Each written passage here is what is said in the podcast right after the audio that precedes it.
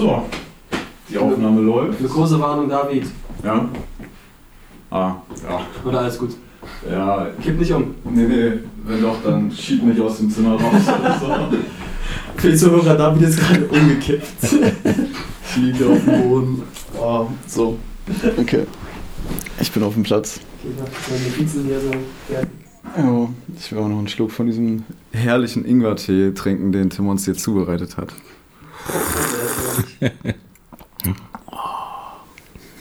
Da passiert auch irgendeine chemische Reaktion, weil das ist Schwarztee und der ist so dunkel und sobald man Zitrone reinpresst, wird er so hellbraun. Das ist irgendwas mit Chemie. Sieht gefährlich aus. mit Säure. Das Schmeckt gefährlich. Ich weiß auch nicht, was ich davon Aber halten es hilft. Ja. Gut. So. Genau, Christian. Cool, dass du hier bist. Danke. Ähm, wir begrüßen dich und Tim dich auch. Hallo. Fühl dich wie zu Hause. Christian Du- oder ich? Ja, ich weiß nicht. Ja, Christian. Christian, okay. Tim, du nicht. ähm, wir durften gestern eine Predigt von dir hören, Christian, in der Mhm. Jugend. Es Mhm. ging um Noah und die Arche. Und ähm, eine Sache ist mir aufgefallen, und zwar war Noah ja ungefähr 600 Jahre alt, als er die Arche baute. Mhm. Also mit 500 Jahren hat er seine drei Kinder bekommen, also seine Söhne, und mit ungefähr 600 Jahren baute er die Arche. Und also stellt euch mal vor, zum einen, ihr bekommt mit 600 Jahren entspannt den Auftrag, bau mal ein riesiges Schiff, in dem Mhm. du alle Tiere äh, aufbewahrst, weil eine große Flut kommen wird. Ähm, Mose, äh, Mose, übrigens so eine random Sache, ich verwechsel andauernd den Namen Mose und Noah und Ja, Petrus und Paulus. Richtig schlimm, ne? ähm, aber Noah äh, ja, ist gehorsam und Mhm. baut die Arche und ich habe mich so gefragt, was denkt ihr, was war in seinen Augen so die größte Herausforderung an dem gesamten Projekt? Er hatte kein Gerüst, oder? Boah, aber das hätte man sich ja noch zusammenschustern vielleicht. können. Aber diese langen Bohlen irgendwie da hochzuhieven und festzumachen. Er muss drei starke Söhne gehabt haben, Ja. hoffentlich. Wirklich. Ich glaube, die Sinnlosigkeit, oder? Also, Ja. warum ein Schiff bauen, wenn es kein, kein Wasser Ja, gibt? Also, Der wo, psychische Druck. wo, wo ist der Sinn so? Und dann Mhm. da hat sie auch ganz schön lange gezogen. Das war ja Mhm. nicht so ein Nachmittagsevent und dann war das Ding da. Ja, das muss schon so ein paar Jahre irgendwie gedauert haben, ne? Ja, ja.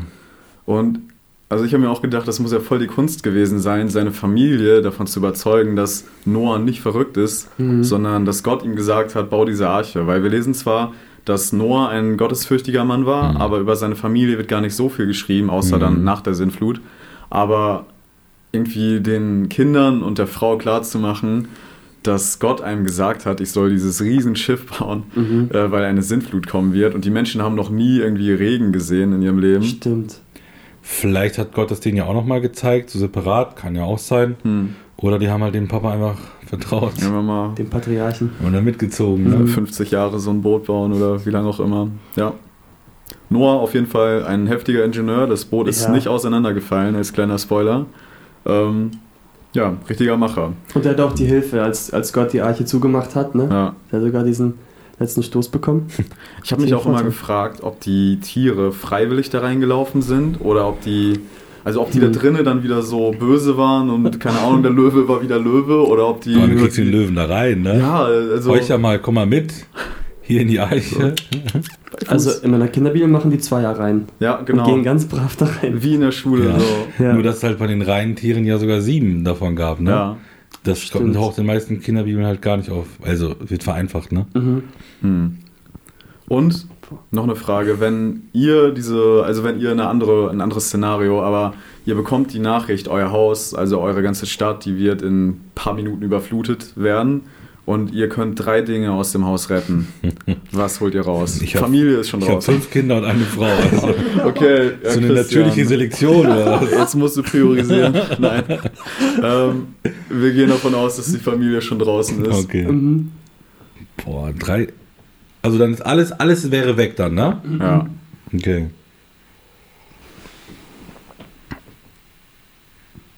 Bibel, denke ich. Wichtig. Sollte man wichtig. retten. Also nur, Fall. nur mein Haus ist dann weg. Also bei Bibel, ja, weiß ich nicht, kann ich mir eine Rechnung neue ja holen auch einfach, viele. ne? Also es, ich würde mir, glaube ich, so persönliche Gegenstände retten. Ich wüsste jetzt aus dem Stegreif gar nicht, was mir so viel wert wäre, dass ich es retten wollen würde. Höchstens Elektronik vielleicht, weil die teuer ist. Hm. Boah, erstmal so anfangen, den Kleiderschrank auseinanderzubauen so. Aber ich meine, man Der kann sich auch. Der muss mit. Ja, wirklich. Boah, ich weiß, ob, keine Ahnung. ob der irgendwie wieder mal im Angebot sein wird. Ne? Nee, Ich glaube, ich würde, ich habe so ein Gemälde zu Hause. Ich glaube, ich würde das Gemälde auf jeden Fall mitnehmen. Mhm. Ja, also mit dem Gemälde unterm Arm erstmal rauschecken. ja. Und das kann auch als Floß dienen, ne, wenn Ja. alles überschwemmt ist. Und wenn man schon ein Floß hat, dann als Säge. Ja. Wir hören hier gerade so ein sehr interessantes Geräusch, als würde die ganze Gemeinde Das ist ein bisschen abgehen. Apokalypse gerade auch hier, oder?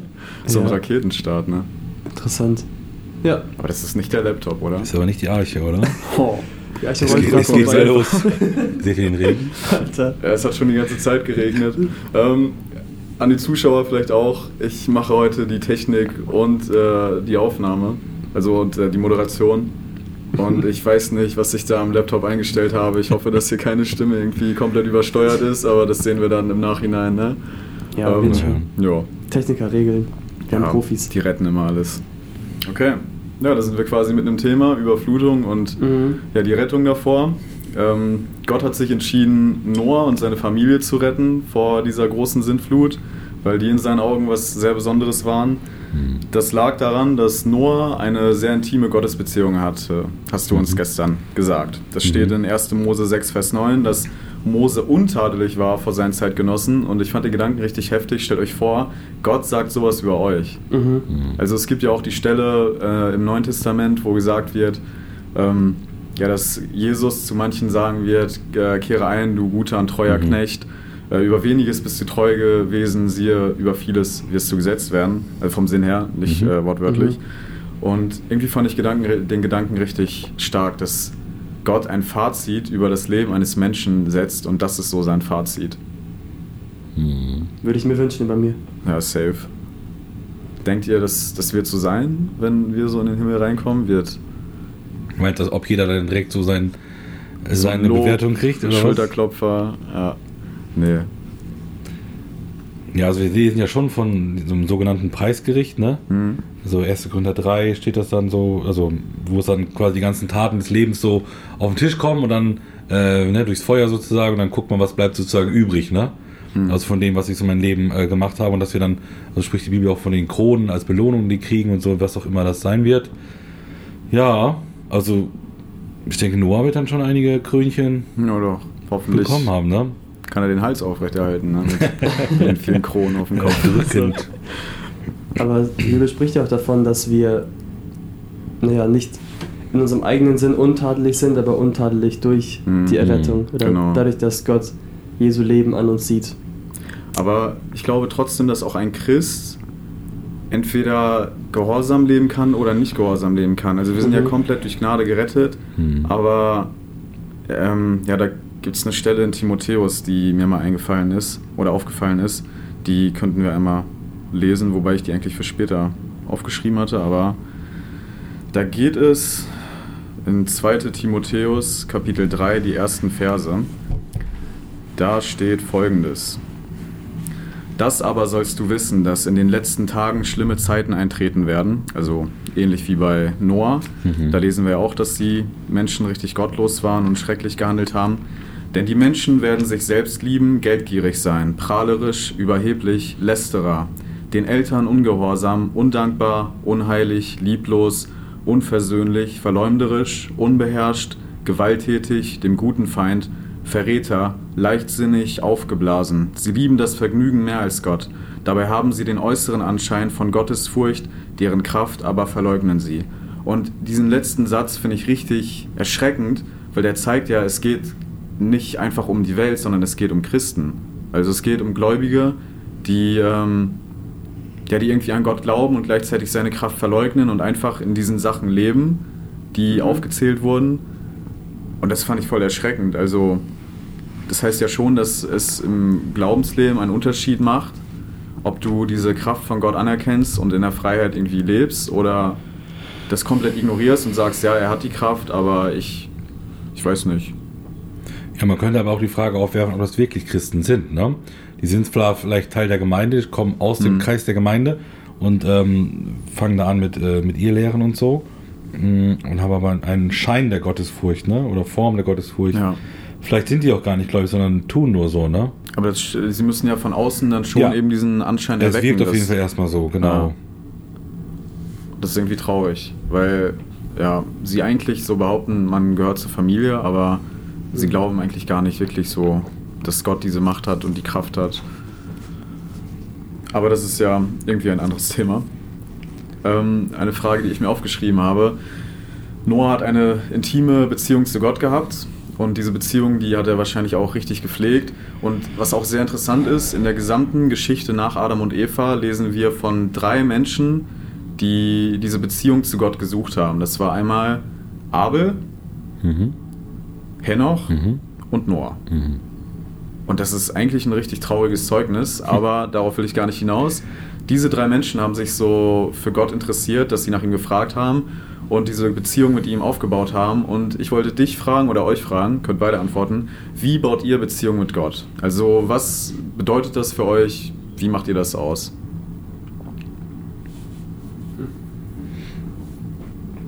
Soll ich zuerst? Ja, mach mal.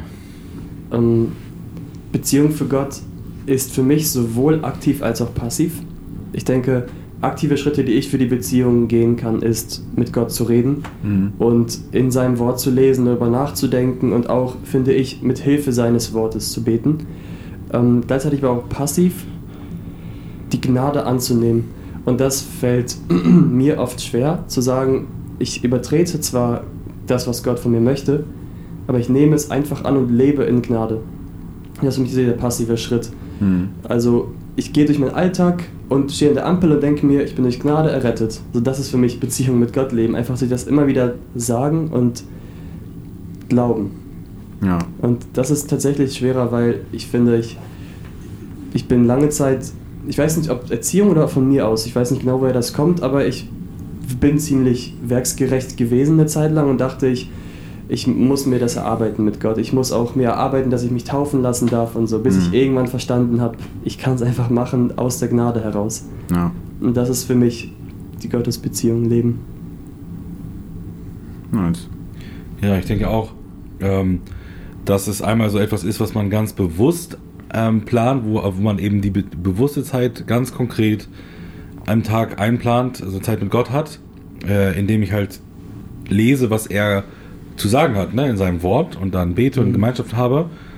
Also einmal diese ganz gezielte, bewusste Zeit, aber dann auch, wie Tim sagt, so das ganze Leben, der Alltag auch davon bestimmt Mhm. ist. Ne? Nicht so, okay, jetzt mache ich mal meine, meine Viertelstunde vor der Arbeit oder so und dann, das war jetzt die fromme Zeit und den Rest lebe ich so, Ja. sondern ich bin auf dem Weg zur, zur Uni, zur Arbeit, ich stehe an der Maschine, was auch immer ich mache.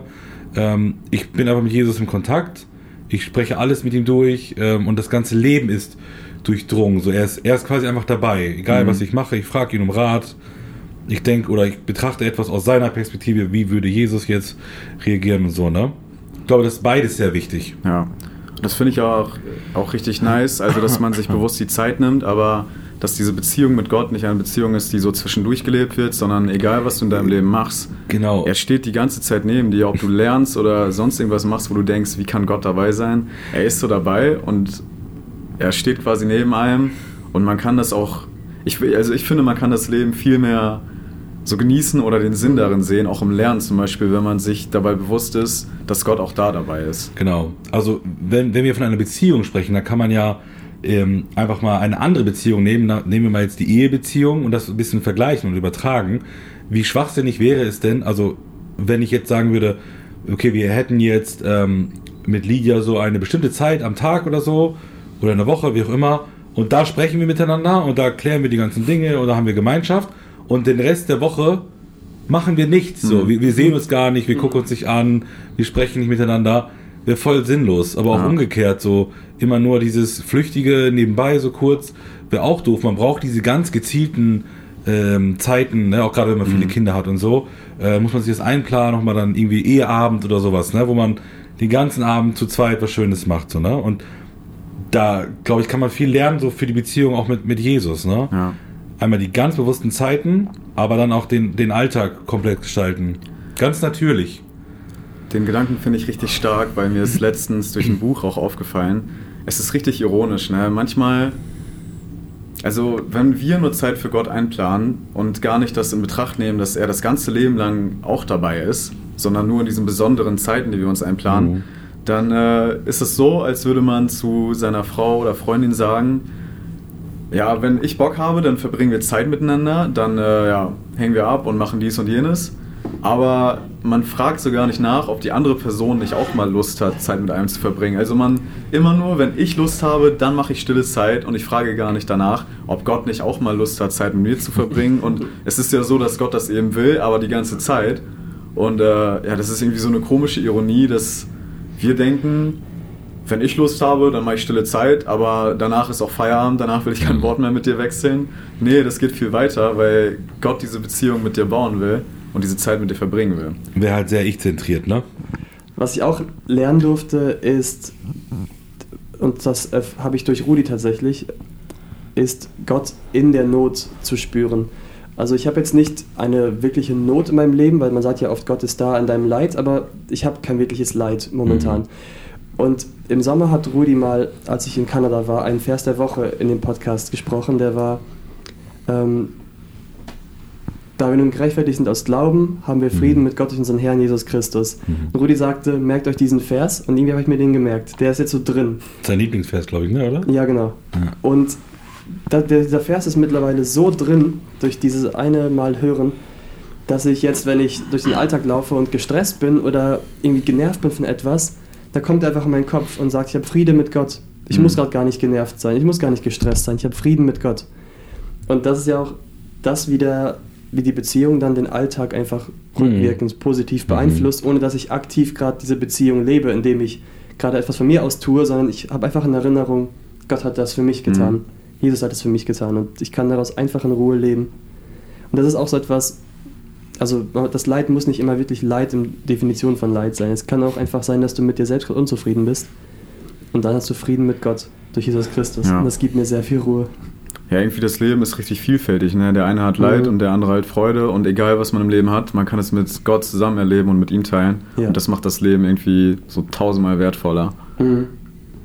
Mir ist allgemein aufgefallen, dass es hilft, Dinge runterzubrechen. Also natürlich äh, leiden viele Menschen Leid aktiv, Mhm. ähm, aber mir fällt es dann oft schwer, wenn eine Predigt über Leid ist, daraus für mich daraus rauszunehmen, weil ich nicht das Leid erlebe, wovon der Prediger vielleicht spricht. Oder ich lebe keine Verfolgung, kein körperliches Leid, keine Trauer durch Familie. Aber dann kann man ja das auch runterbrechen und sagen, was sind da Momente, in denen ich mich nicht gut fühle? Das muss ja nicht dann gleich Leid im großen Sinne sein, aber das hilft mir sehr viel, diese Prinzipien dann auf mein Leben anzuwenden. Also Mhm. statt immer sich zu fragen, wie finde ich, finde ich mich in der Predigt wieder, sich zu fragen, wie passt das, was in der Predigt gesagt wird, auch im ganz kleinen Maß Mhm. vielleicht auf mich. Ja, nices Prinzip. ähm, ja, ich glaube, so kann man echt viele Sachen auf sein, sein Leben dann anwenden. Mhm. Ähm, wir werden dadurch, dass wir die Beziehung mit Gott leben, das ist ja eine Voraussetzung, um eben Licht in sich selber zu haben, damit wir wiederum Licht für andere Ja. sein können. Und ähm, weil einfach dieses Licht aus uns herausstrahlen soll und überfließen soll. Und eine Frage, die ich mich auch gestellt habe, ist, was meint ihr, ist heute so ein prägnantes Thema, wo wirklich auffällt, okay, das ist ein Christ, weil er macht dies und das oder weil, ja, ich weiß nicht, was ist so dieses Prägnante, wo in der heutigen Gesellschaft, in unserer Zeit, in unserem Umfeld am meisten auffällt, das ist ein anderer Typ, das ist eine andere Frau, ähm, weil. Also ihm fällt da als erstes einfach das Wort Liebe ein. Mhm. Also in, in der Bibel heißt ja auch, ne, ich glaube, hast du gerade vorgelesen mit Timotheus oder mit der die Liebe wird erkalten, steht das da auch? Also Äh, nicht da, aber den gibt Vers es kenn auf jeden ich. Fall auch, ne? In der, in, in der letzten Zeit. Ja, Dieses ganz krasse Merkmal Lieblosigkeit, ne? Und wenn du in unserer heutigen Zeit liebevoll bist, also wenn du, wie gehst du mit Minderheiten um? Wie gehst du mit, mit den Schwachen um? Ähm, wie setzt du dich für anderen ein? Äh, Bist du bereit, auch mal Fehler zuzugeben, um Vergebung zu bitten, ne? Auf Arbeit, wenn du was falsch gemacht hast. Und all diese Dinge, die fallen so krass auf, ne? Also wenn du wirklich diese Liebe hast, diese Wärme, die Leute kommen zu dir und du sprichst Worte der, der Weisheit, der, der Heilung und so, weißt du, und nicht dieses Lästern, dieses Abwertende, dieses Aggressive. Und dann, finde ich, dann merkt man so, da, da weht ein anderer Geist, ne, durch die Liebe. Und deswegen sagt Jesus ja auch, ne, an der Liebe wird, wird man euch erkennen. Genau. Das ist so dieser Punkt, deswegen. Aber wenn man halt diese Liebe Jesu nicht hat, dann kann man sie auch nicht zeigen. Ja, Also es Mhm. fängt an mit, Jesus kommt in mein Herz, er macht mich neu, er überflutet mich mit der Liebe und die fließt einfach nur raus. Ne? Also die ist so überfließend und es kann gar nicht anders, als Ja. ähm, dass die rausfliegt, dass alle das sehen. Also ich würde die Liebe so als Punkt nehmen. Was mir auch eingefallen ist als Wort, ist äh, Treue oder Hingabe. Weil ich glaube, wäre ich in der Welt und würde einen Christen beobachten, wie er se- seinen Alltag lebt und ich sehe, dass, oder ich höre von ihm, dass er jeden Sonntag in die Kirche geht, treu Mhm. jeden Sonntag das und das macht, oder jeden Mittwoch zur Bibel- und Gebetsstunde und dann noch einen Dienst hat und so, dann würde ich mich, glaube ich, irgendwann fragen, was ist es, das sein Leben so bestimmt, dass er dem so viel Zeit widmet Mhm. und auch wiederholend immer das Gleiche macht, da muss ja irgendwas hinterstecken. Also auf jeden Fall auch Liebe, aber irgendwie dachte ich auch an Treue. Mhm. So als, als Folge daraus. Wo du Hingabe sagst, das finde ich auch interessant. Ähm, ich habe das gemerkt, so wenn ich mit Leuten gesprochen habe, die erfahren haben, dass wir so einen Missionseinsatz machen, ne? Mhm. Dass wir in Mosambik sind, äh, in, in Indien und dann so im Fußballverein oder so, ne? Und Mhm. die waren alle immer sowas von begeistert und da haben sogar mir Leute gesagt, dass sie sogar gerne mitfahren würden, ne? Also Oh, sie wollen auch so etwas machen, die wollen den Leuten helfen und so, ne? Mhm. Und das fanden die so richtig bewegend. So, das ist ein Baum. Warum fährt jemand von hier nach Indien, zahlt anderthalbtausend Euro, ähm, nimmt zwei Wochen Urlaub und, und hilft dann in irgendwelchen Baracken, irgendwelchen Witwen oder so? Wa- Was, was macht man da so, ne? Also dieses absolute, krasse, radikale, hingegebene für andere dienende Verhalten. Und ich glaube, das macht auch bei vielen so einen, so einen Punkt, wo die denken, hey, die erzählen nicht nur, ne? das sind nicht nur die Prediger, sondern ähm, die sind für die Menschen da. Ne? Ja. ja, gestern hatten wir auch mit einer kleinen Gruppe darüber geredet und da sind wir auch zu einem starken Fazit äh, gekommen, was, was die Zeit angeht. Weil das auch, ja, weil das wirklich so einen Unterschied macht, ob du dann Freitagabends einfach dein Ding machst und feiern gehst oder ob man irgendwie in die Jugend geht oder am Wochenende, wie viel Zeit man in der Gemeinde verbringt. Und das ist ja nicht so, als würde jemand uns herzwingen, sondern also es macht Spaß, man freut sich hier zu sein, man wird erbaut von den Geschwistern, man kann Geschwister erbauen. Das ist so das, was Jesus sich vorgestellt hat, Gemeinde zu leben. Ja. Und äh, ja, das ist einfach herrlich. Also besser als jede Mhm. Party, auf der man war. Hm. Wenn jetzt jemand diesen Podcast hört und darüber also hört, wie wir darüber reden, wie man eine aktive Gottesbeziehung lebt, eine intime Beziehung, aber diese Person hat selber das mal gehabt und nicht mehr. Wie kann so eine Person zurückkehren, Christian? Wenn man so diese intime Gottesbeziehung haben will, wie kann man da wieder reinkommen am besten? Was würdest du sagen? Also wenn man, man hatte mal eine Beziehung und die ist, Ja. die ist erkaltet sozusagen, ne? Ja, auf jeden Fall würde ich sagen, es fängt also mit der Erkenntnis an, Mhm. dass es eben dieser Status nicht mehr da ist, dass die Beziehung erkaltet ist.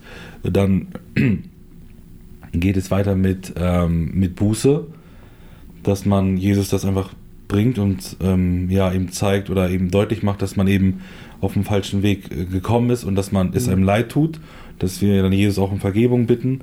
Ähm, ja, und dann einfach Schritte zu Jesus hin versuchen. Also ähm, auch wenn man jetzt denkt, ähm, ja, aber jetzt lese ich die Bibel und da passiert nichts, ähm, sich trotzdem zwingen und da einfach eine Gewohnheit Mhm. irgendwie reinbringen und ähm, dadurch werden wir wieder zu Jesus hinkommen. Ne? Also die Gedanken der Bibel beeinflussen dann mein Leben, so wie du eben sagtest, du hast diesen Vers und der spricht auf einmal in dein Leben rein und hilft dir dann bei irgendwelchen komischen Gedanken vielleicht so, ne?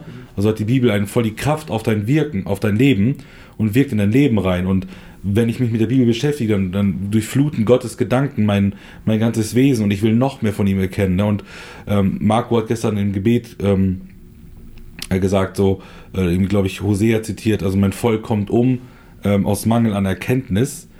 Ich brauche, glaube ich, tatsächlich jetzt mal wieder Wasser.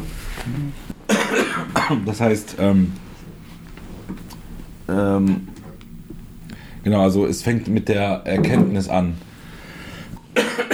Und wir müssen Jesus wieder erkennen, wie er ist. Äh, und dann wird das mein Leben auch, äh, glaube ich, wieder stark verändern. Also meinst du schon, dass es so erstmal diese trockene Theorie braucht? Dieses trockene sich zwingen, sich das irgendwie einrichten im Leben, bis dann der Funke überspringt. Ja, also die Beschäftigung mit Jesus einfach, ne? Mhm. Ich glaube, das ist auch gerade das, was wahrscheinlich schwerfällt, wenn jemand so die Intimität ein bisschen verloren hat. Ja, das ist wirklich äh, auch schwer, ähm, da reinzukommen. Aber ich glaube, das ist der Weg, ähm, der einzige Weg. Und ich glaube auch, dass ähm, also in unserer Generation halt irgendwie ein zu großer Schwerpunkt auf Gefühle ist. Dass man den Gefühlen so einen großen Wert beimisst. Also wenn man so in, die, in der Geschichte schaut, wurden Gefühle eigentlich immer schon kritisch gesehen. Weil sie können heute mal da sein und morgen nicht. Und mhm. die als Gradmesser für irgendwas zu nehmen, ist halt höchst gefährlich. Und ich glaube, es gab noch nie so eine emotionale äh, Fokussierung oder Fokus auf die Emotionen äh, wie jetzt. Und man, man, man denkt, man muss alles so ganz dramatisch krass fühlen und spüren und so. Und äh, dass man eben denkt, wenn ich die Bibel lese, muss, äh, muss es Funken schlagen und Gott muss direkt zu mir sprechen. Und jedes Mal ist es so ein Hoch. Ähm, das ist ja wieder ähnlich wie mit der Ehebeziehung. Ähm, natürlich liebe ich meine Frau, aber es ist nicht mehr das gleiche, wie als wir äh, vor langer Zeit zusammengekommen sind. Ne? Man, man sieht sie und dann kommen die emotionalen Hochgefühle, Schmetterlinge im Bauch, so war das am Anfang.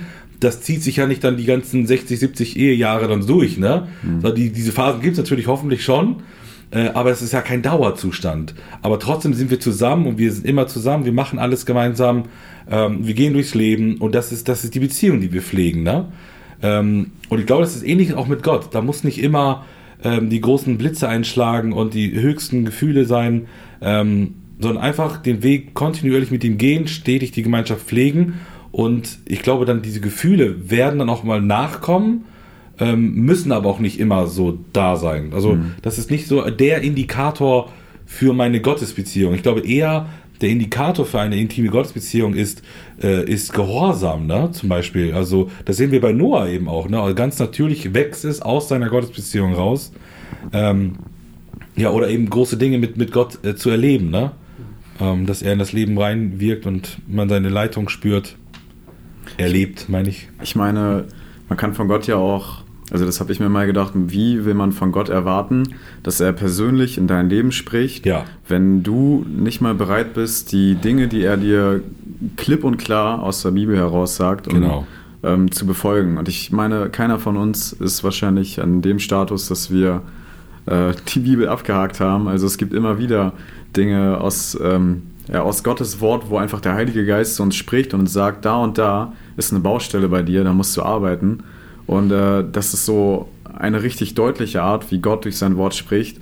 Und andererseits kann es auch sein, dass Gott dann, ja, wie bei, bei Noah, durch eben persönliche Aufgaben an dich spricht. Und da hatte ich auch eine Frage, und zwar, hat Gott in deinem Leben schon mal so eine, ja, so ein, eine Sache dir aufs Herz gelegt, durch den Heiligen Geist zu dir gesprochen, wo er gesagt hat, mach das und das, obwohl es eigentlich gar nicht so schlüssig klang. Also du hast uns ja eine Geschichte erzählt von einer Gemeinde, mhm. die im Sommer Stille Nacht, Heilige Nacht gesungen hat. Mhm. Gab es bei dir mal einen Moment, wo du im Sommer quasi Stille Nacht, Heilige Nacht singen durftest? Nein, also es fällt mir gerade echt nichts äh, spontan ein, so, so verrückte Sachen.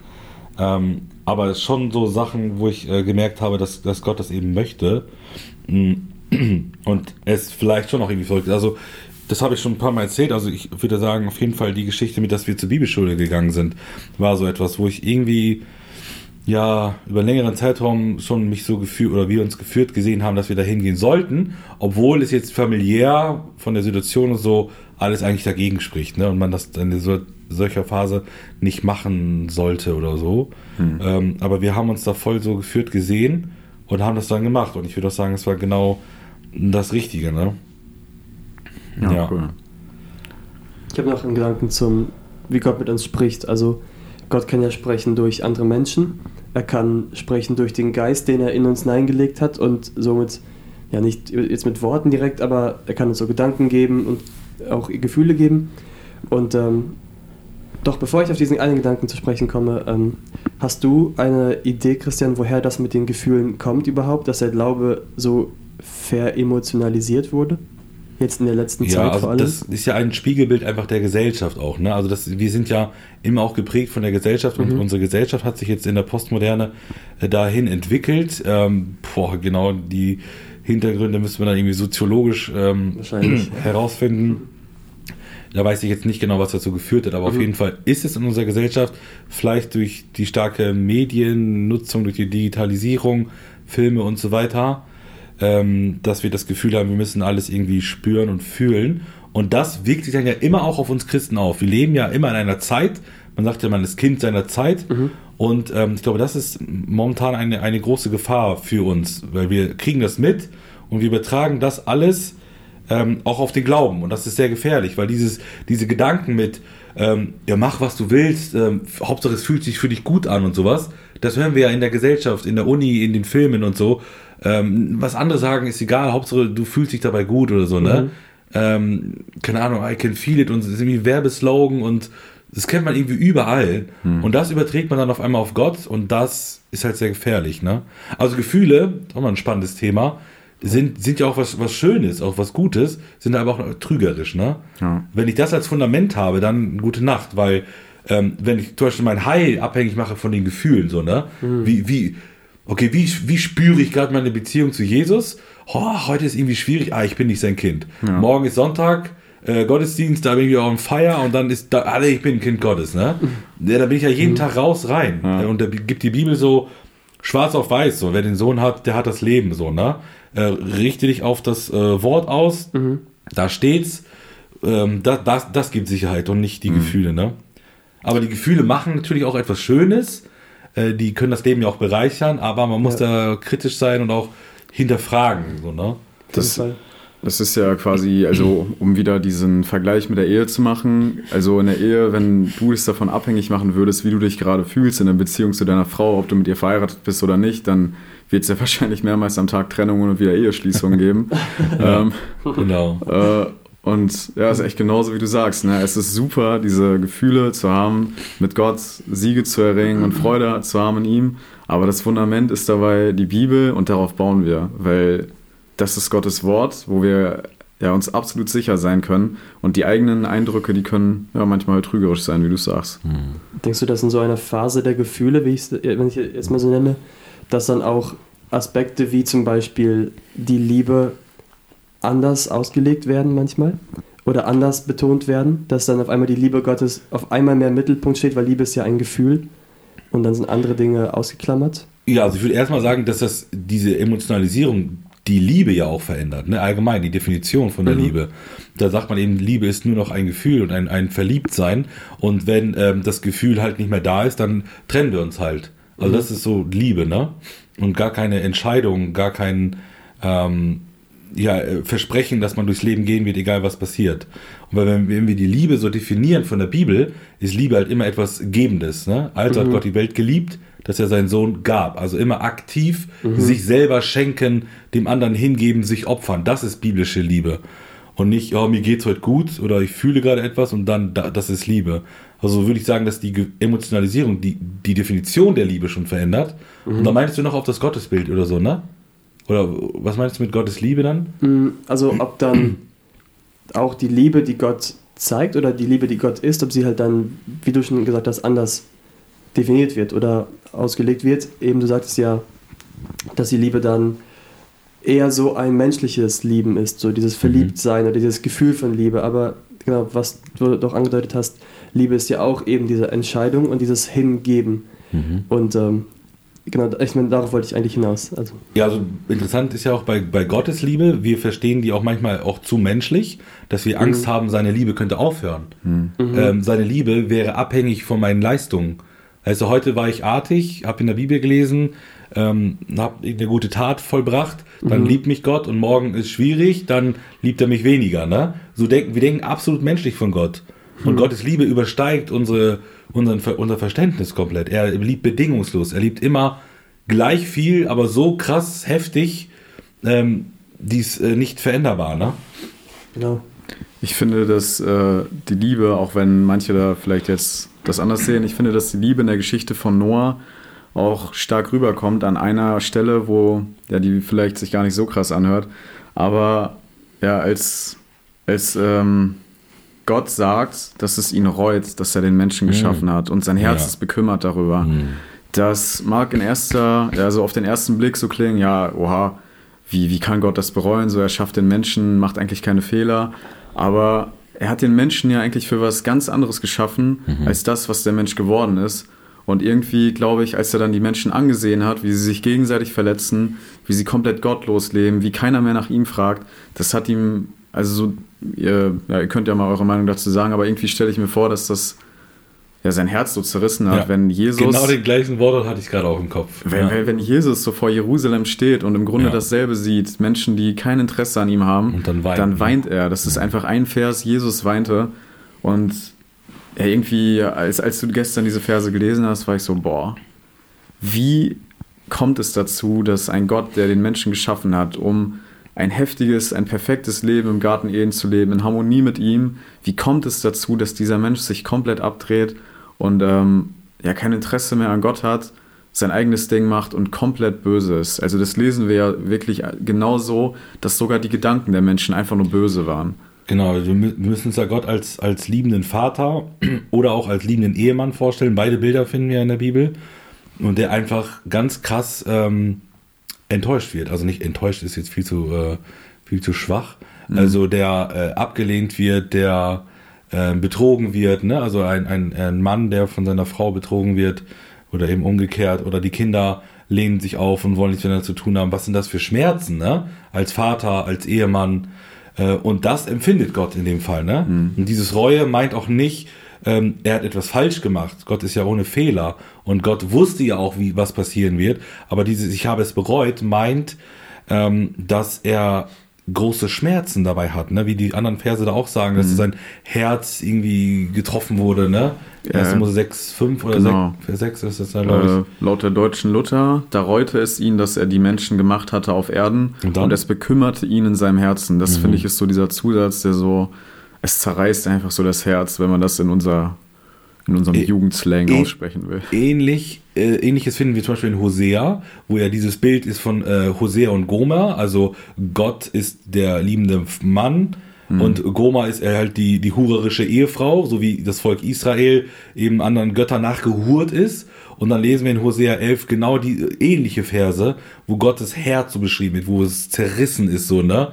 Und er nicht weiß, ja, ich muss richten, aber ich liebe es und diese Spannung so in Gottes Herz sichtbar wird. Und das ist eine, hier 1. Mose 6 eine sehr, sehr ähnliche Stelle, ne? Ja. Wo wir einen Blick kriegen in, in Gottes Herz. Also total faszinierend. Hosea allgemein, finde ich, zeigt diesen, diesen Zwiespalt oder diesen Konflikt richtig stark, dass Gott weiß, also er muss irgendwie richten. Es ist ja auch ein Teil von Gottes, ja, nicht Persönlichkeit, aber doch Persönlichkeit, dass er gerecht ja, ist. Genau, ja. Und andererseits will er aber Gnade haben. Das ist auch ein Teil von Gott und er, er liebt dieses Volk. Und ich meine, das können wir ja genauso auf uns auch heute übertragen, um seine Kinder. Also das tut ja Gott heftig weh, wenn er ein Kind Gottes sieht, das ihm den Rücken abkehrt. Ein Vater, der sieht, wie sein Sohn sich weg von ihm dreht, kein Interesse mehr dran hat und ja, es zerreißt ihm das Herz, ne? Und er will, dass dieses Kind zur Umkehr kommt und will auch kein Gericht üben, sondern er hat, ja, er hat Interesse, dass dieses Kind umkehrt. Ich habe in Hesekiel da auch mal so einen richtig niceen Vers gelesen. In Hesekiel 33, Vers 11, da geht es um Ums äh, Wächteramt, Gottlose. Wie bitte? Um das Wächteramt Mhm. von Ezekiel, ne? E egal, mach weiter.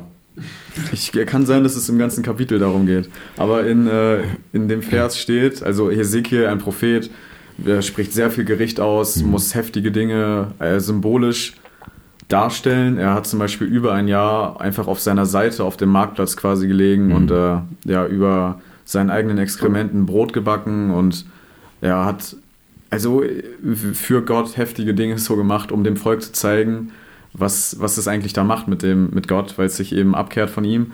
Und ja, Gott droht Gericht an. Und in Hesekiel 23, Vers 11 steht aber, spricht zu ihnen, so wahr ich lebe, spricht Gott der Herr, ich habe keinen Gefallen am Tod des Gottlosen, 33, sondern ne? daran, 33, Weil du es genau. eben 23 gesagt hast. Echt? Mhm. Oh, Entschuldigung. Dann korrigiere ich das, 33. Ähm, sondern daran, dass der Gottlose umkehre von seinem Wege Mhm. und lebt. Kehrt um, kehrt um von eurem bösen Weg. Warum wollt ihr sterben, o Haus Israel? Das ist irgendwie genau das, dieser Zwiespalt. Kehrt doch um, ne? ich will euch retten, ich will Gnade mit euch haben. Warum beharrt ihr auf euren Wegen? Den Vers habe ich gestern quasi mit freien Worten wiedergegeben, also in, in der Predigt, genau an der Stelle, äh, wo ich sagte, ne, dass Gott eben nicht den, den Tod möchte des Mhm. Gottlosen, ne, und er ähm, will eben, dass wir umkehren und das zeigt eben seine Liebe, ne. Ja. Und das ist halt Hesekiel 33, dieses Kapitel, wo Hesekiel als Wächter ist, was ich gestern auch äh, äh, erzählt habe. Das, also du musst das den predigen, äh, aber was der dann macht, ist dann seine Entscheidung. Aber wenn du es nicht machst, dann werde ich ähm, wird er aufgrund seiner Sünde sterben, aber das Blut werde ich auch von deiner Hand fordern, ne? Weil du bist mitverantwortlich dafür, Ja. weil du es ihm nicht gesagt hast, ne? Das hatten wir bei der letzten Predigt, äh, die Joel gehalten hat, übrigens auch aus Ezekiel diese Verse, wo genau das gesagt wird. Ich werde das Blut von deiner Hand fordern. Und also die hat Joel, glaube ich, nicht äh, genau zitiert, aber vom Sinn her. Ja. Und da habe ich mich auch gefragt, das können wir jetzt auch einfach mal reinwerfen, wie, also wie sieht das aus? Wir Christen, das bedeutet für uns ja, wir haben eine heftige Verantwortung, unseren Mitmenschen die frohe Botschaft zu verkünden. Und wenn wir es nicht tun, dann fordert Gott das Blut von diesen Menschen von unseren Händen. Ist das richtig? Ja, also äh, in Hesekiel, da werden ja verschiedene Szenarien aufgezeigt. So, ne? Ähm, ich gebe dir die Botschaft, du gibst sie nicht weiter. Ähm, was passiert dann, ähm, wenn und dann er äh, hört oder er hört nicht oder du gibst die Botschaft weiter oder eben nicht. Also es sind irgendwie sechs Szenarien werden da so auf, aufgeführt.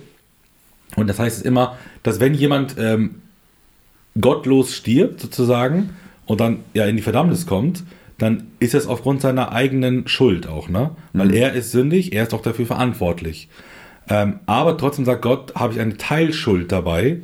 Und ich glaube, dieses Blut von deiner Hand fordern, also Gott wird mich ähm, schon noch irgendwie zur Verantwortung ziehen. Ne? Also er wird mir jetzt dann nicht mein Seelenheil absprechen. Und ähm, er wird mich jetzt nicht irgendwie bestrafen, aber es wird ähm, also Teil der Belohnungsgeschichte sein, die wir erst auch schon hatten. Ne? Also so, so verstehe ich das. Ne? Also es ist einfach unsere Verantwortung, das Evangelium weiterzusagen, weil Leute eben das nicht kennen und dementsprechend in die ewige Verdammnis laufen. Ja. Aber eigentlich kommt das auch, glaube ich, fast automatisch, wenn man so erfüllt ist mit diesem Licht. Das ist, Ja. also haben wir ja vorhin auch schon gehabt, dann Genau. muss das überlaufen. Also das kann man nicht für sich behalten. Ähm, das finde ich auch richtig stark. Also Schritt 1, erfüllt sein von Gott. Und Schritt 2, dann läuft man einfach über und äh, erzählt allen Menschen davon. Mhm. Ähm, Ich wollte noch äh, kurz anknüpfen an was ich vorhin, was ich vorhin angefangen habe zu sagen. Und zwar passt jetzt auch zu dem Erfülltsein. Also wir haben darüber gesprochen, wie macht man diese ersten Schritte hin zu Gott und wie kommt man in diese Beziehung zurück, um dann diese Erfüllung im Endeffekt zu bekommen. Und ähm, da ist, fällt mir auch immer wieder Hebräer 1, Vers 1 ein, wo es heißt, oder 1, Vers 1 und 2. Nachdem Gott in vergangenen Zeiten vielfältig und auf vielerlei Weise zu den Vätern geredet hat durch die Propheten, hat er in diesen letzten Tagen zu uns geredet durch den Sohn. Also für mich die ganz einfache Ableitung, wenn ich Gott reden hören will und wissen will, was er sagt, dann muss ich die Bibel lesen Hm. und gucken, Mhm. was sein Sohn gesagt hat, weil der Sohn spricht, was der Vater spricht. Absolut, ja. Die hängen zusammen. Und ähm, wenn du als Zuhörer vielleicht gerade in einer Phase steckst, wo du denkst, wie komme ich denn hin zu der Erfüllung mit Gott, wie kann ich denn diese ersten Schritte in der Beziehung gehen? Ganz simpel, lies die Bibel, weil da heißt es, Gott spricht zu uns durch den Sohn. Und wo findest du den Sohn? In den Evangelien. Ganz Ja. simpel. Und auch schon davor, aber das ist komplexer. Engel des Herrn und so. aber ich meine jetzt, äh, ja. Genau, Jesus spricht in, in den Evangelien und da lernst du Gottes Herz kennen, du lernst Gottes Stimme kennen und was er zu dir heute zu sagen hat, Hm. auch wenn es schon lange her ist. Genau. Wenn wir schon gerade dabei sind mit Ergänzung, also zwei Mhm. würde ich noch gerne machen. Mhm. Und zwar haben wir eben über die Spannung gesprochen äh, von auch Hosea, dass Gott eben gerecht ist, ähm, aber auch liebevoll ist, ne? Und wie, wie kann das jetzt in Einklang gebracht werden? Und die Antwort finden wir halt im Kreuz, im Evangelium, ne? Also im Kreuz, im Tod von Jesus, ist es Gott möglich, beides zu sein. Es ist sowohl gerecht als auch Liebe ähm, zu zeigen. Wir verstehen das Kreuz häufig nur als Liebeszeichen, aber es ist auch das Zeichen von Gottes Gerechtigkeit, weil Ja. für, für Sünde muss bezahlt werden. Und wie kann Gott das machen, dass er ähm, Sü- Sünde bestrafen muss, aber trotzdem die Menschen liebt und sie ja nicht vernichten will? Wie, wie, wie willst du das machen? Und die Antwort ist eben, er selber nimmt die Sünde der Menschen auf sich und nimmt die Strafe auf sich und so tut er der Gerechtigkeit Genüge und kann gleichzeitig seine Liebe zeigen. Ne? Das ist so faszinierend. Heftig. Und so kann man halt das auch das Evangelium auch schon im Alten Testament finden, weil die Spannung sehen wir in Hosea und die, die Antwort, die man dann in der Predigt so geben kann, ist, ja, wie kann man diese Balance jetzt halten, ist dann eben vom, vom Kreuz her zu kommen. Ne? Neutestamentlich gesehen ist das dann die Lösung. So ein Stück weit hat Gott ja auch Gericht über die Menschen geübt, die damals gottlos lebten und äh, Liebe eben dem entgegengebracht, der Interesse an ihm hatte. Was ich mich, also es ist wirklich so ein ganz neues Kapitel, aber stellt euch mal vor, ihr seid so ein Jahr in dieser Arche mit den ganzen Tieren. was macht ihr die ganze Zeit? Also was würdet ihr, ihr seid mit eurer Familie ein Jahr auf dieser Arche und Mhm. äh, also es muss ja auch anstrengend so ein bisschen gewesen sein, man muss die Tiere ja füttern, ne? jeden Tag einmal rumgehen. Mhm. Ich weiß nicht, ob, äh, ob die Löwen Auslauf brauchten oder so, aber muss man ja auch gucken, dass Wo sie laufen die ja, aus, genau? Ja, wo, ja. wo ist der Auslauf? Schwimm- Schwimmkurse. ja, also was, was hättet ihr so ein Jahr gemacht? Was denkt ihr, was hat Noah gemacht? Wie war das damals? Ich hätte mit den Tierbabys gespielt. Ja, safe. Aber was, was wäre so ein, ein Gehege, was dir am liebsten gewesen wäre? Welches Tier hättest du Boah. jeden Tag besucht? Ich glaube, die Affen. Echt? Ich mag Affen und ich glaube, Babygiraffen wären auch echt süß. Okay. Ich dachte an die Löwen. Ich, also so Löwenbabys, die sehen schon richtig süß aus. Ja, aber die kratzen dich voll. Ja, ich habe dicke Hornhaut. ähm, irgendwann sind schon Bild, cool. die sehe ich. Ja, so Babyaffen, bin die ich auch dabei. krabbeln. Schon nice. Ja, die sind echt cool. Lass uns zum ersten Mal Affen in echt gesehen. Denkt ihr, die, So haben, cool. die haben auch so Pferderennen veranstaltet? So ist Noah gegen seine Söhne? Auf der Arche. Ja, safe. Da war ja genug Platz. Vielleicht. Kamelrennen. Wenn da Platz war, ich meine, es gab ja wahrscheinlich mehr Tiere als heute und von jedem ein Paar Mhm. mitkommt. Das war auch ein riesiges Schiff. Das ist auch die Theorie, dass, das äh, habe ich dir euch mal gehört, dass nur T-Baby- T-Babys kamen. Echt? Damit alle draufpassen. Oh, krass. Kein Plan, ob das Ja, auf was so kleinen, könnte. kleinen Schlau, Pferden ne? kann man nicht reiten. Und wie viele Dinos waren da? Ne? Von jeder Sorte Dino, dann nur ein paar Dinos. Hm, Und dann von den Reihentieren sieben Paar Dinos. Ja, ich glaube, es waren oft auch so eher Oberkategorien, ne? Kann sein. Aber ich bin mir auch nicht sicher. Ja, Christian, bei welchem Gehege würdest du dich so? Also auch Affen, sagst du? Affen sind schon echt, Echt? cool. Mag ich. Mhm. Also im Zoo mag ich am meisten, die machen halt so lustige Sachen und Mhm. Ja, springen so rum und catchen du sich. kannst den Zeichensprache beibringen. Aber ich finde so diese kleinen aggressiven Tiere, also so. Es gibt ja kleine so aggressive Affen. oder so. Aber Affen irgendwie, irgendwie sind die mir unsympathisch, muss ich sagen. Die sind zu menschlich, ne? ja, ich sehe mich da immer so ein Stück selber. Also ich mag auch die Raubkatzen sehr. Also Ja. die großen, die, wenn die so Mhm. richtig abgehen, die finde ich schon faszinierend. ja, das, ich glaube, da würde ich, so.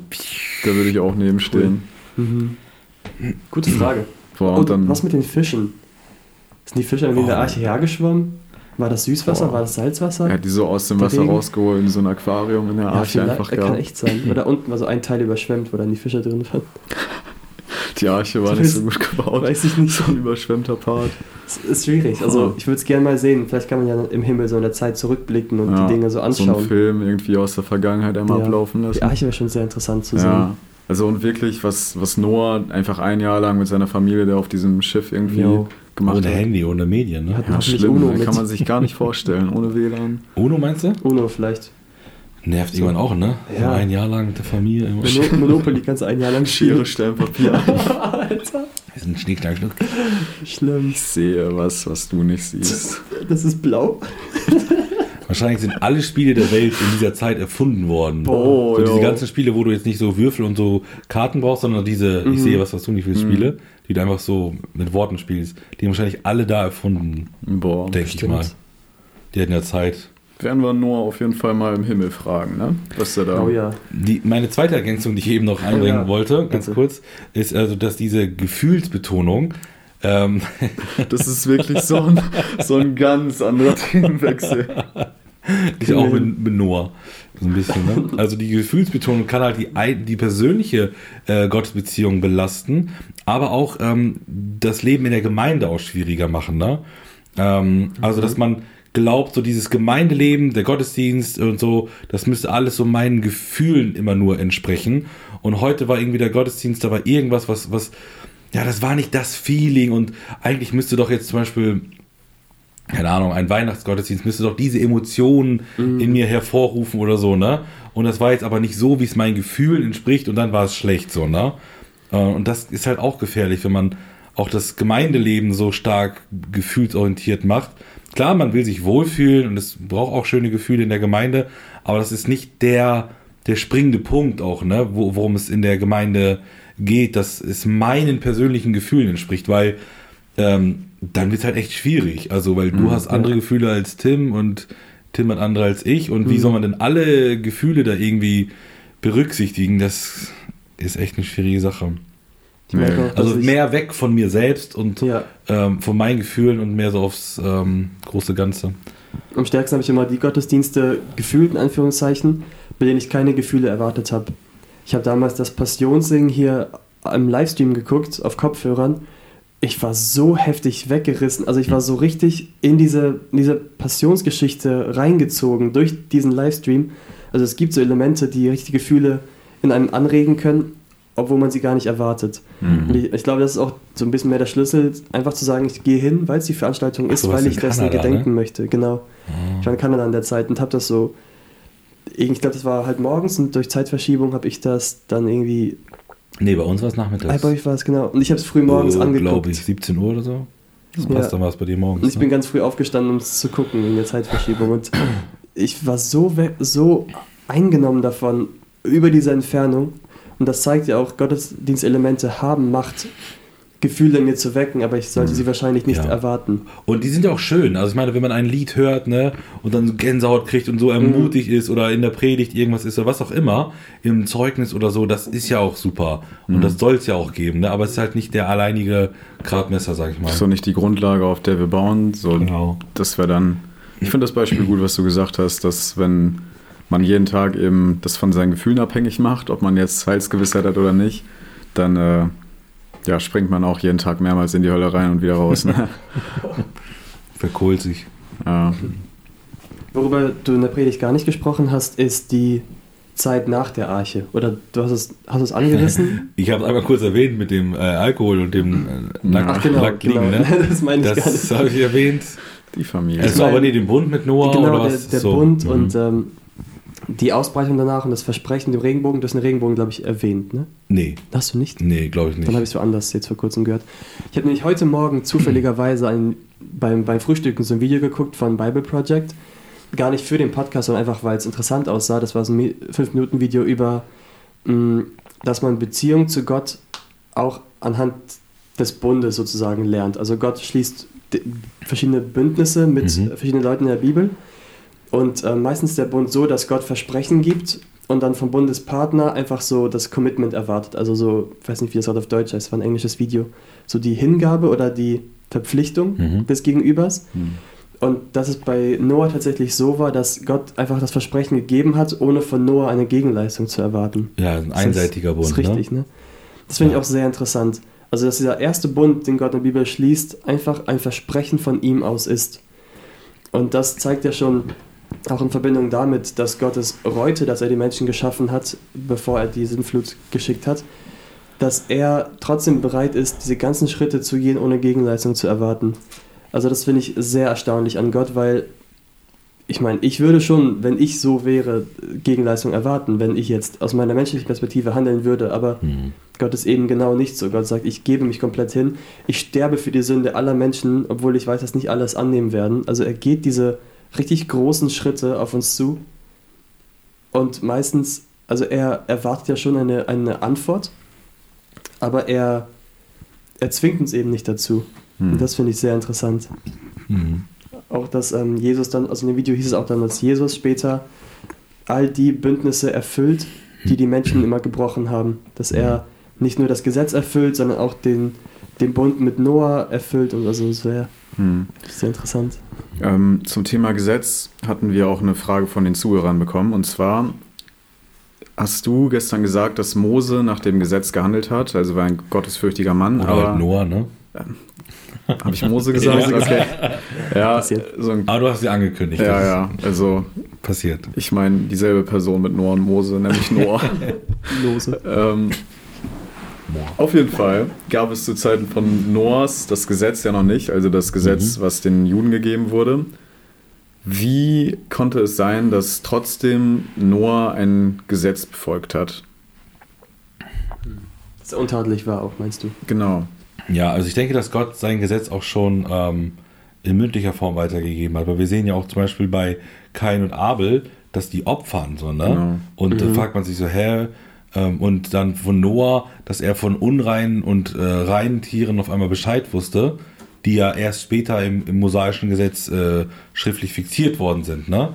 Das heißt, es scheint schon so zu sein, dass Gottes Gesetz schon da war, ähm, halt in mündlicher Form. Nur halt dann bei Mose hat Gott dann ihn beauftragt, das Ganze nochmal ja, aufzuschreiben und hat das so, so ganz offiziell mit zehn Geboten dann auf dem Berg Sinai kam auch die ganzen, das ganze Gesetzbuch dazu. Ähm, also ich gehe stark davon aus, dass es schon halt so in mündlicher Form existierte und die Menschen schon genau wussten, was Gottes Wille ist. Ne? Wie genau, weiß ich auch nicht. Ja, okay. Es war wohl auch nicht so detailliert wie das für das Volk Israel, Ja, weil nicht so genau. viel Volk-Zusammenleben geregelt werden Mhm. musste wie später. Meint ihr denn, dass Gott auch durch das Gewissen so stark auf Mose gewirkt hat? Weil im Neuen Testament reden wir auch, also lesen wir ja auch, dass Menschen, die noch nie was. Ja, ach Mann, ey. Das ist echt Hätte es gar nicht gemerkt sogar. Ja, Noah. Mhm. Also, dass er zu Noah durch das Gewissen geredet hat, weil im Neuen Testament lesen wir zum Beispiel auch, dass es Menschen gibt, die noch nie etwas von Gott gehört haben, aber trotzdem irgendwie das Gesetz befolgen, weil Gott es irgendwie in die Herzen reingelegt hat. Also, dass Gott quasi auch zu dem Gewissen von Noah gesprochen Ja, hat. absolut auch. Ne? Ich meine, dieses Wissen um Gut und Böse, ähm, das ist im Menschen einfach drin. Man weiß, man tötet keinen Menschen. Das weiß man eigentlich. Klar, man kann das unterdrücken und manipulieren und irgendwann massakrieren sich die Menschen ja auch automatisch. Aber alle wissen, das ist böse. Ne? Da braucht man nicht drüber diskutieren. Und ich glaube, das meint Paulus auch, wenn er meint, so dieses Wissen ist da, auch wenn man es nicht schriftlich irgendwie hat. Ne? Und also ich glaube, dass das irgendwie auch ein Stück weit eine Eigenschaft war, die Noah von allen Menschen unterschieden hat. Wir haben ja vorher darüber geredet, dass wir Licht sein sollen, dass wir einen Unterschied machen wollen und was bei uns so einen starken Unterschied in der Generation macht. Ich glaube, aber gut, das kann ich, wobei doch. Wenn wir lesen, dass Noah untadelig war, dann heißt es ja auch, dass er zum Beispiel hilfsbereit war und diese Liebe von Gott, glaube ich, auch ausgestrahlt hat, oder? Ja. Ich meine, wenn er in dieser intimen Beziehung zu Gott gelebt hat, dann geht es ja auch nicht anders. Dann muss er ja diese Liebe ausgestrahlt haben. Und ich glaube, das war ein heftiger Unterschied bei Noah, weil wir ja lesen, dass sogar die Gedanken der Menschen damals einfach durch und durch böse waren. Ja, und es fällt irgendwie bei Noah immer auf, äh, es wird ja mehrmals gesagt, er war gerecht oder also unter seinen Zeitgenossen. Also immer dieser Vergleich Noah und diese Menschen, weil die alle so dunkel, so düster und verdorben waren ähm, und Noah halt noch krasser dann eben scheinen konnte, ne?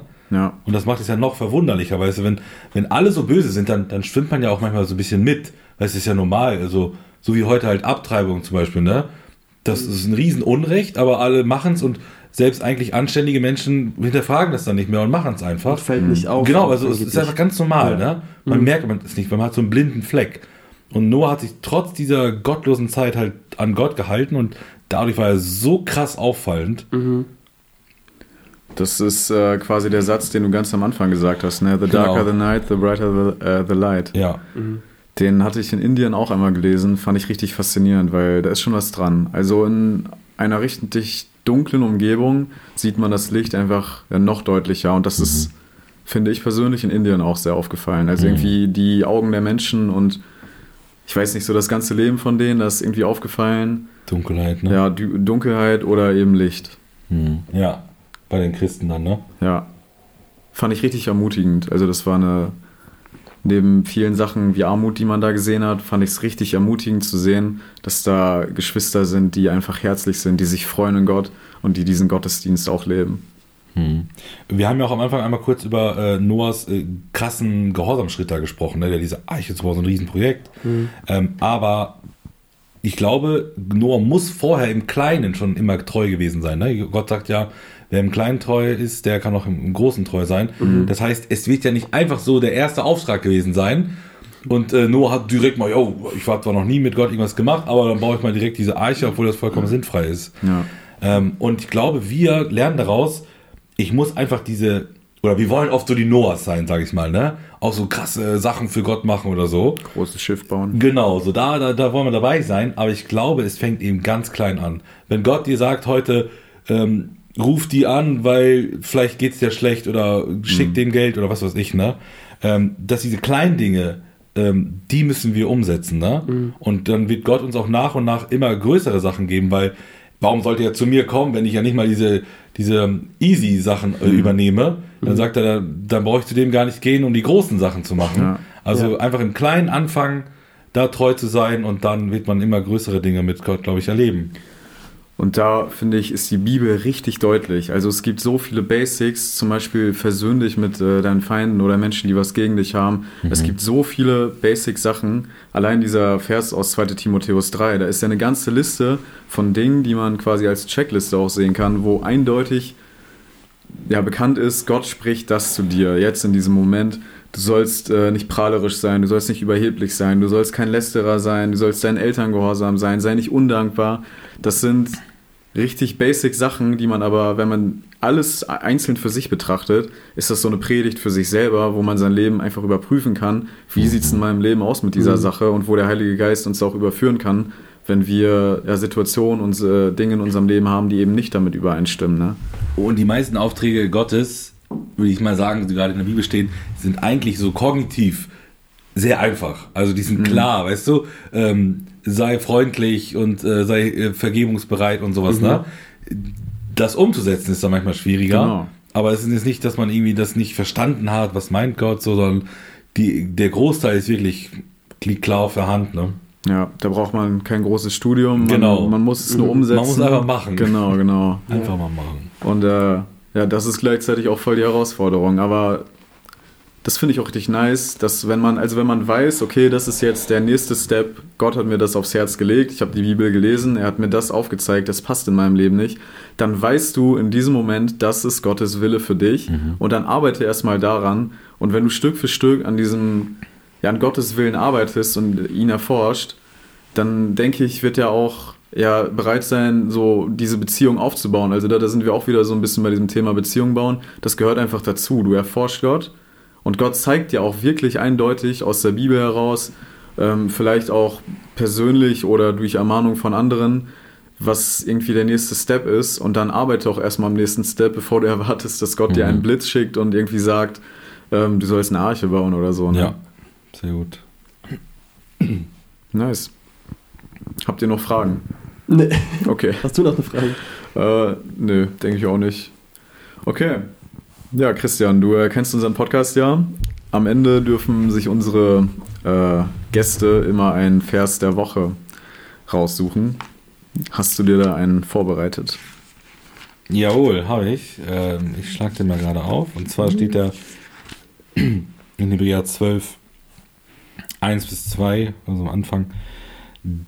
Ich lese mal vor, ne? Mhm, Deshalb lasst nun auch uns, da wir eine so große Wolke von Zeugen um uns haben, da bezieht er sich auf die Glaubenshelden, die vorher genannt wurden, lasst uns dann jede Bürde und die uns so leicht umstrickende Sünde ablegen und mit Ausdauer laufen den vor uns liegenden Wettlauf indem wir hinschauen auf Jesus, den Anfänger und Vollender des Glaubens. Ähm, ich finde diesen Vers so nice, ähm, weil er so Jesus einfach im Fokus hat. Ne? Also die Aufforderung ist ja, ähm, die Bürde abzulegen, die Sünde, die uns umstrickt, abzulegen. Aber wie macht man das?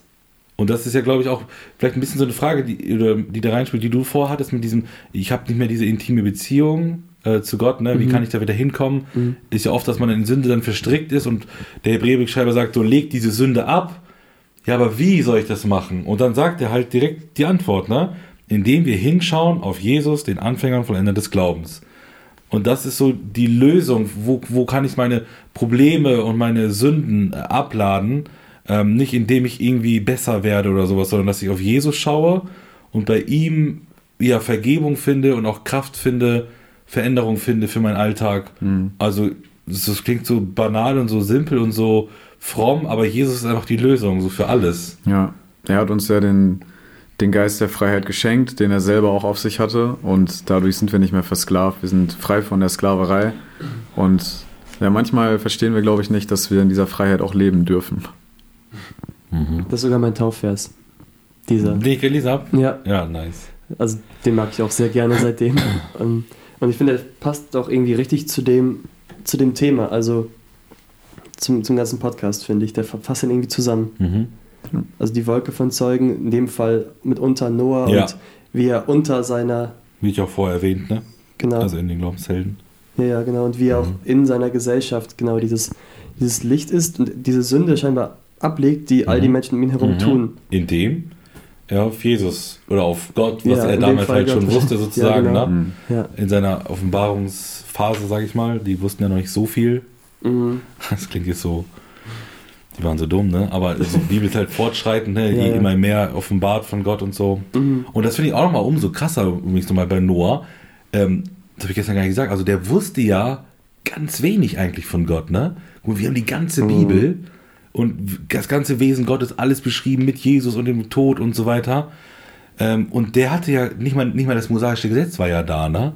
Das heißt, er war in einer Zeit, wo nur Gott irgendwie mündlich irgendwas offenbart hat, auch bei Abraham später. Geh in das Land da irgendwo hin und der macht das. So, er kennt, also er wusste so wenig eigentlich über Gott und trotzdem haben die so, so ein krasses Gottvertrauen, Gottesfurcht gehabt, ne? Und wir wissen eigentlich alles über, über Gott, also ne, gefühlt, also das war, wie viel er uns offenbart hat von sich. Ähm, und ähm, sind halt oft selber am, am Struggle, ne? Also umso bemerkenswerter, Mhm. dass er trotzdem so eine innige Beziehung hatte zu Gott. Und ich glaube, wenn ich 900 Jahre lebe, wäre ich auch froh über so einen großen Auftrag, von dem ich weiß, der wird ein bisschen, Boah, aber mit Bisschen 600 eine Arche bauen, ja, Muss boah, endlich Kraftakt was zu gewesen tun, ey, 600 Jahre gechillt, die nächsten 100 Jahre endlich was endlich eine vor. Arche. Hat noch niemand gebaut. Ja, Nice. cool. Ja, war mir eine Ehre mit euch. Ähm, Ich hoffe, den Zuhörern hat es auch gefallen und ihr konntet was mitnehmen. Mhm. Äh, ja, und ansonsten kann man noch sagen, wenn ihr die Predigt von Christian nachhören wollt, dann schaut gerne auf dem Kanal febg.jugend vorbei. Da wurde die Predigt hochgeladen. Genau. Es war sehr interessant. Es geht viel darum, dass wir ja, das Licht eben in uns tragen und mit dieser Erfüllung wollen wir rausgehen und den anderen Menschen das zeigen, was wir in Jesus haben. Und das ist, glaube ich, der wertvollste Schatz, den wir gefunden haben. Ja. Danke, Christian, dass du hier warst. Sehr gern, vielen Dank.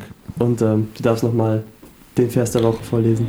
Deshalb lasst nun auch uns, da wir eine so große Wolke von Zeugen um uns haben, jede Bürde und die uns so leicht umstrickende Sünde ablegen und mit Ausdauer laufen den vor uns liegenden Wettlauf, indem wir hinschauen auf Jesus, den Anfänger und Vollender des Glaubens.